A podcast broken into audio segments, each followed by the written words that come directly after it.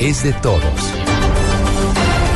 10 de la noche, un minuto, es momento de actualizar las noticias en Blue Radio y la información más importante de Colombia y el mundo a esta hora. El Cerrejón ofreció un incremento salarial del 7% y la conversión de 50 contratos fijos a indefinidos.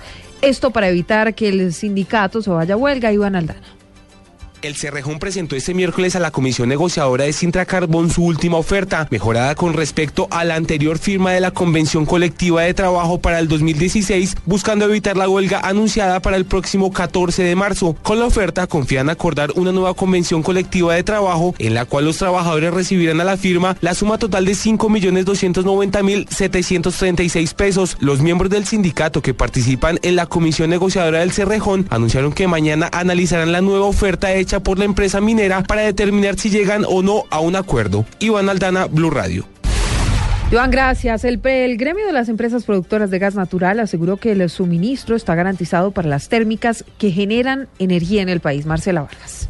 El presidente de Naturgas, Eduardo Pisano, aseguró que no hay faltantes de gas en el país y que para la generación de energía de las térmicas el suministro de gas está garantizado. Los compromisos que existían de entregarle gas al sector eléctrico no solamente se están cumpliendo, estamos entregando el doble de los compromisos que había de entregar gas en firme, o sea, un país que normalmente consumía 250 millones de pies cúbicos de gas está recibiendo una cifra cercana. En diciembre, enero recibió 420 millones de pies cúbicos. Hoy están recibiendo en el sector eléctrico 380 millones de pies cúbicos. Pisano agregó que hay reservas de gas para siete años y que aunque en este momento hay dificultades en el suministro desde Canacol por una orden judicial que tiene frenada la ejecución de este proyecto, existen 50 millones de pies cúbicos de gas listos para transportar una vez se destrabe la tutela interpuesta por las comunidades. Marcela Vargas, Blue Radio. Marcela, gracias. A 10 de la noche, tres minutos, el gobierno colombiano celebró el nombramiento de Jean Arnaud, jefe de la misión de la ONU en Colombia. Daniela Morales. La canciller María Ángela Holguín celebró el nombramiento de Jean Arnaud como representante especial y jefe de la misión de las Naciones Unidas en Colombia. Aseguró que hará un gran papel y será un gran representante en lo que tiene que ver con el tema de posconflicto y paz. Creemos que ha hecho una muy buena relación con tanto con el equipo del gobierno como con el equipo de la FARC y esperamos y deseamos que tenga el mayor éxito del mundo. Eso es, es importante para nosotros, tiene la experiencia de, que estuvo en el conflicto de Guatemala y ha tenido otras experiencias en el mundo, en Pakistán. La canciller aseguró que será una pieza clave dentro del proceso de paz y el posconflicto en Colombia. Daniela Morales, Blue Radio. Seguimos con las noticias. Hasta ahora en Blue Radio, el CTI de la Fiscalía en Barranquilla capturó a tres ciudadanos rumanos. Clonaban tarjetas, les sacaban dinero, pero además las llevaban a Europa para allí continuar con el robo. Julián Ríos. Agentes del CTI de la Fiscalía de Barranquilla capturaron en las últimas horas a tres ciudadanos rumanos acusados de clonar tarjetas de débito y de crédito en Colombia. Según la investigación de la Fiscalía, los extranjeros utilizaban tecnología colombiana para clonar estas tarjetas. Armando Colmenares, asesor de la Vicefiscalía General de la Nación, explicó cómo actuaban estos extranjeros. Estos rumanos fueron capturados con equipo para copiar la información financiera y de cliente que hay dentro de la tarjeta magnética de las víctimas. Luego esta información la transfieren a tarjetas nuevas y junto con esas tarjetas ya pueden eh, realizar compras en cualquier establecimiento de comercio. La Fiscalía presentará en las próximas horas ante un juez de control de garantías a estas personas. Julián Ríos, Blue Radio.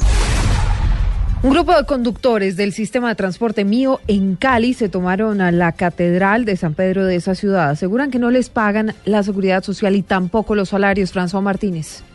Un grupo de 50 conductores del sistema de transporte mío y que hacen parte del operador Unimetro se tomaron la Catedral de San Pedro ubicada en el centro de Cali. Asegura el presidente del Sindicato de Trabajadores, Johairo Medina, que no levantarán la protesta hasta que les paguen sus prestaciones sociales y salarios. Nosotros hemos puesto, hemos hecho denuncia ante el Ministerio de Trabajo, Metro Cali. Hemos inclusive solicitado reunión con el alcalde, ya que nos vienen incumpliendo hace cinco años con el pago puntual de salario, seguridad social, ¿ah? vacaciones, dotación y que hasta ahora no hemos visto solución al respecto. Estos trabajadores hacen parte del sindicato. Ellos adelantan un cese de actividades hace aproximadamente tres meses y no sale a circulación más de 50 buses del mío. Desde Cali, François Martínez, Blue Radio.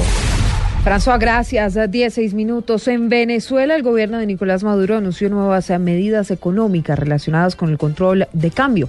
La explicación desde Caracas con Santiago Martínez.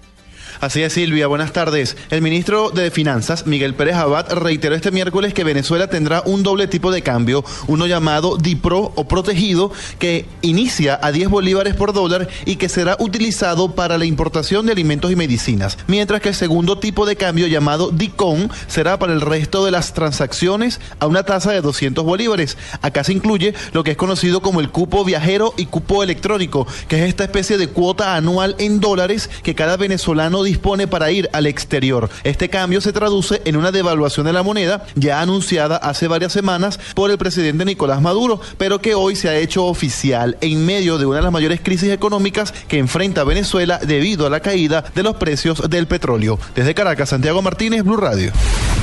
Santiago, gracias. Ya son las 10 de la noche, 7 minutos. Es momento de los deportes. Luego de una exitosa gira por varios torneos en el inicio de temporada, Juan Sebastián Cabal y Robert Farah tienen clara la posibilidad de alcanzar la clasificación a los Olímpicos en los dobles de tenis. John Jaime Osorio.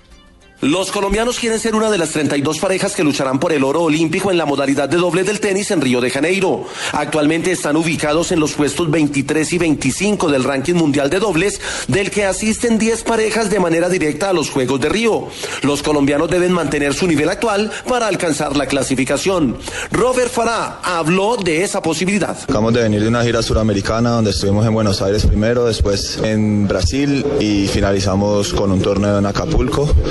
Gracias a Dios nos fue muy bien.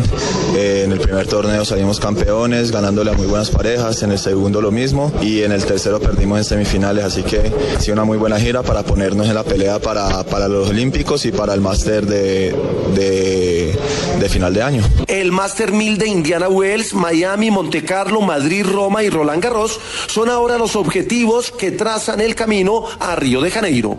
El tenis con John Jaime Osorio en Blue Radio. Esto de noticias a las 10 de la noche, 9 minutos. Más información en blurradio.com y por supuesto en arroba blurradioco. Quédense en compañía de Luna Blue. Feliz noche para todos.